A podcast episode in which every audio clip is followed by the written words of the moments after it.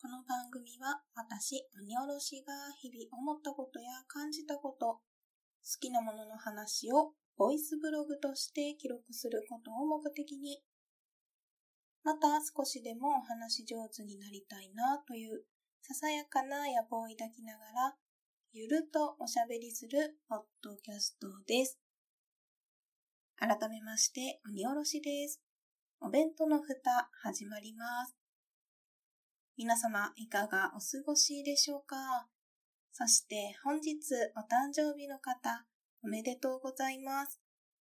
新しい一年になりますように願っております。本日もですね、仕事が終わりまして、帰ってきてからご飯をの準備をしまして、一段落つきましたので、録音を始めております。でですね、今日ね、お風呂場で撮ってるんですよ。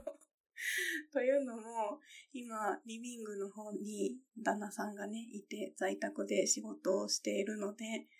扉を閉めてお風呂で録音を始めております。入浴はしておりませんが、ジャブった、ジャブジャブラジオのですね、オマージュになるのかなはい、お風呂場で録音を始めております。えまたですね、いつもよりトーンを抑えめでおしゃべりしております。かなりですね、録音に使っている iPhone には顔を近づけて喋っているんですけれども、ドキドキしながらおしゃべりをしております。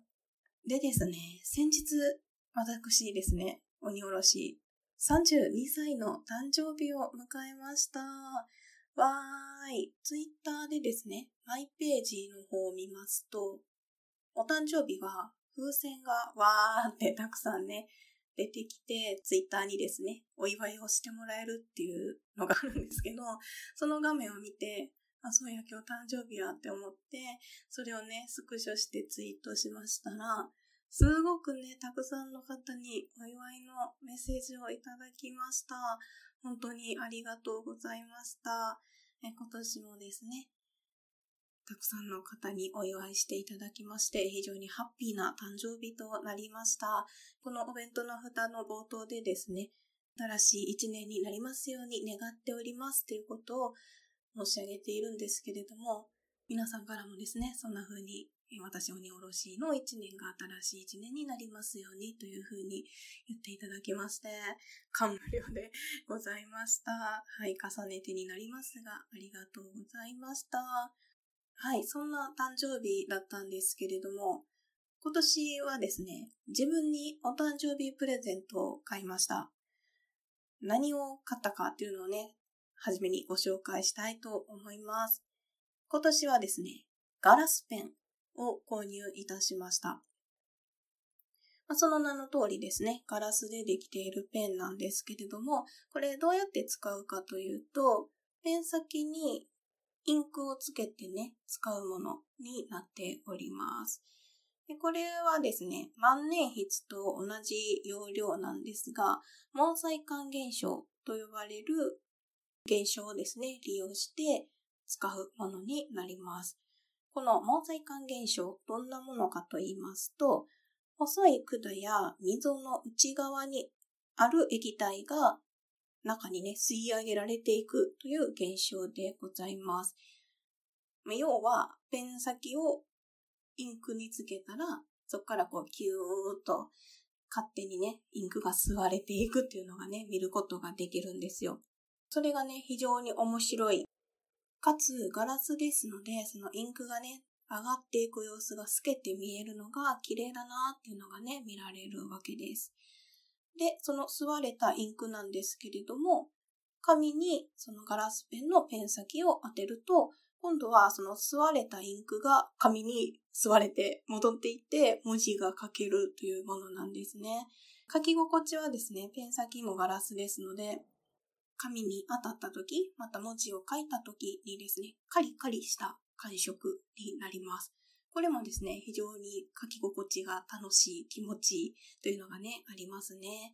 このガラスペンなんですけれども、デザインがね、可愛いものも多いですし、また、お値段もね、お手頃なものがたくさんありますし、インクによってその見え方、書き方、写り方がね、違うっていうのもあって、楽しみ方無限大だと思います。ぜひですね、興味がある方はこちら見てみていただけたらなと思います。こんな風に文房具で楽しんでみるのもいいなと思って、今年の自分への誕生日のプレゼントはガラスペンにしてみました。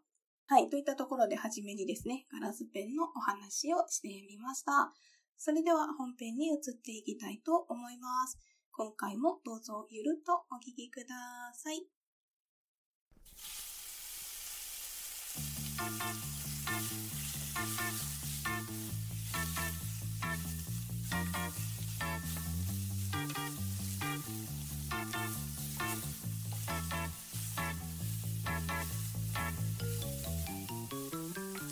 お弁当の蓋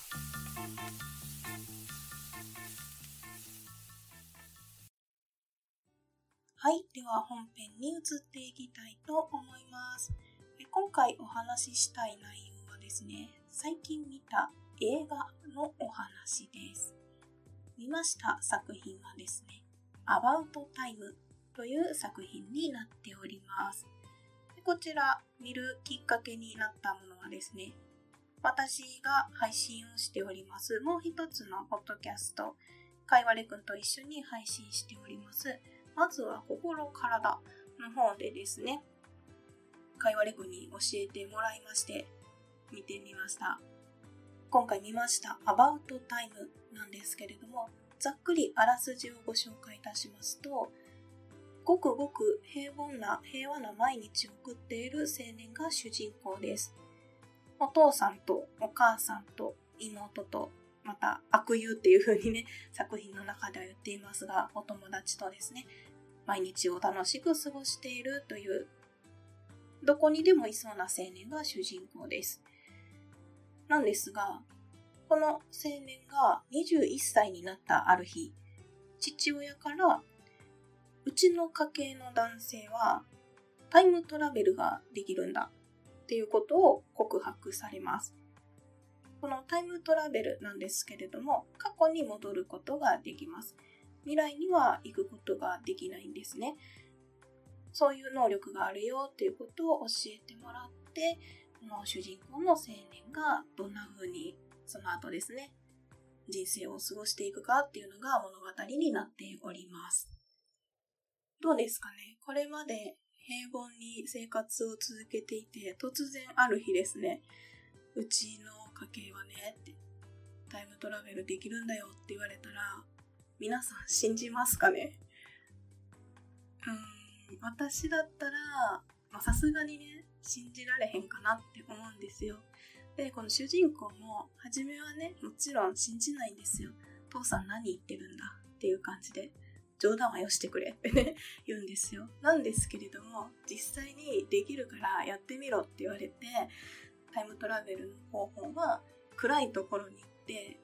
目をつむって、ぐっとその戻りたいところをイメージすると戻ることができるっていう非常に簡単な方法なんですが、それをね、やってみろって言われたら、できちゃったんですよ。そう、できちゃったんで、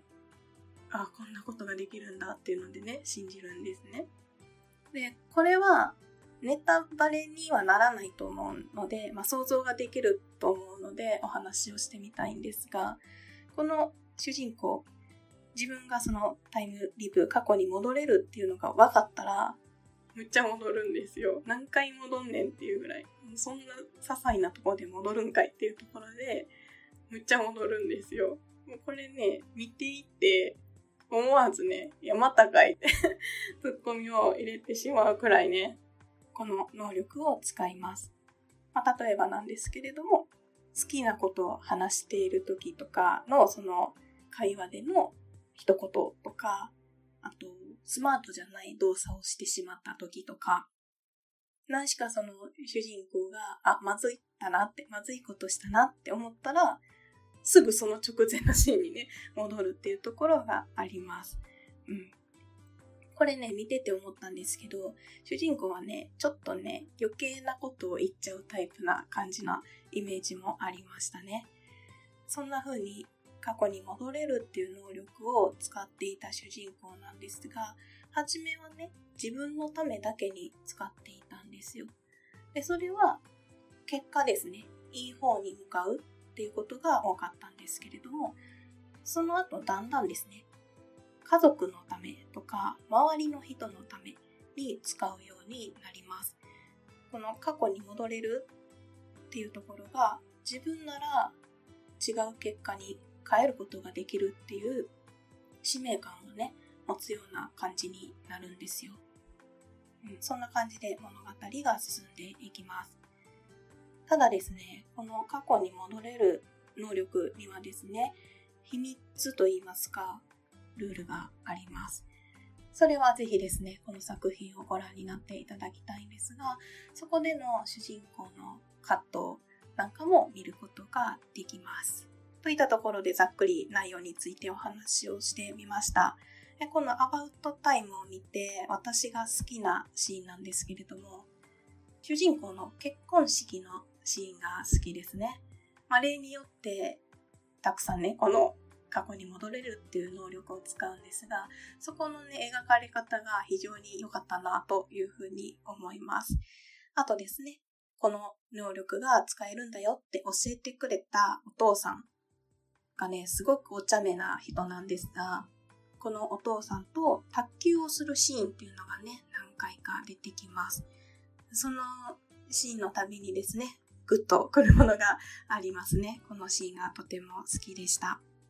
そうですね。あと、この作品を見て思ったのは、やっぱり、何気なく過ごしている中での一言とか動作っていうのが全て現在につながってるんだよなっていう、まあ、ありきたりな感想ではあるんですけれどもそういうところは非常に強く感じましたね。毎日を大事に生きるっていうことがどれだけね大切なことなのかなっていうのをね感じました。少し私の話をいたしますと私は夫と出会ってからはもう10年以上経つんですけれども、その10年ぐらい前ですね、お付き合いをしていた時のお話なんですが、一緒に帰っていて、帰り道の別れ際に言われた一言でですね、あ、これがなかったら多分今のこの結婚につながらなかったなって思う言葉とかシーンが私の中で明確にあるんですよ。10年前あそこのお店の前で明確に覚えております。内容はここではね、言えないんですけど、本当に些細な一言です。多分言った本人覚えてないと思いますね。なんですが、そういったものがこう心の中に残っていて、今につながっているっていうこともあるんですよね。だから、この日々のね、日常の中にある一コマとか言葉っていうのがうん何につながるかわからないよなっていうのはありますね。現実ではですね、過ぎた時間は戻らないですし、戻ることっていうのはね、できないんですけど、本当にね、ありきたりなことしか言えないんですけれども、そんなことを考えさせられる映画でございました。いや、もう、見終わった後は、あ、これ見られてよかったってね、思いましたね。グッとくるものがありました。はい。なので、かいわれくん教えていただきまして、本当にありがとうございました。で、こちら、今回ご紹介しました About Time はですね、現在 Amazon プライムで見ることができます。ぜひぜひご興味ある方はですね、見てみていただければなと思います。はい。といったところで今回は映画を見た感想 About Time についてのお話でした。お弁当の蓋では皆様からのお便りをお待ちしております。ご意見、ご感想、ご質問、ツッコミ、アドバイスなどなど何でもお気軽にお送りください。メールアドレスはお弁当のふた、アットマーク、gmail.com。お弁当のふたは小文字で obentonofuta です。ツイッターも開設しております。ツイッターアカウントは、アットマーク、おべふた361。おべふたは、OBEFUTA361 は数字です。検索してみてください。ハッシュタグは、おべふた。おべはひらがな、ふたはカタカナです。それでは今回も最後までお聴きいただきましてありがとうございました。